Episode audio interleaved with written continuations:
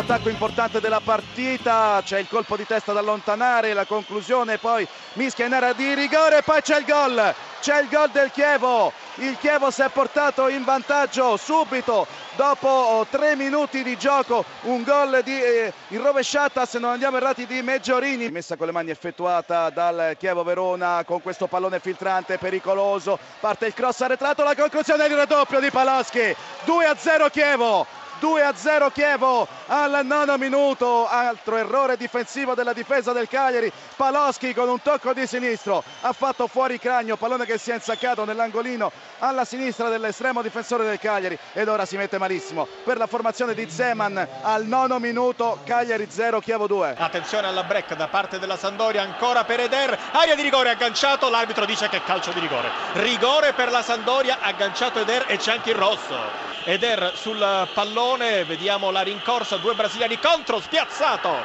il portiere al 27esimo, la Sandoria con Eder si porta in vantaggio, Verona 0, Sandoria 1 e il Verona dovrà giocare per il resto del primo tempo e per tutto il secondo tempo in inferiorità numerica. Punta l'area di rigore, ci entra in questo momento il tocco laterale, Romero non trattiene e pareggia il Verona.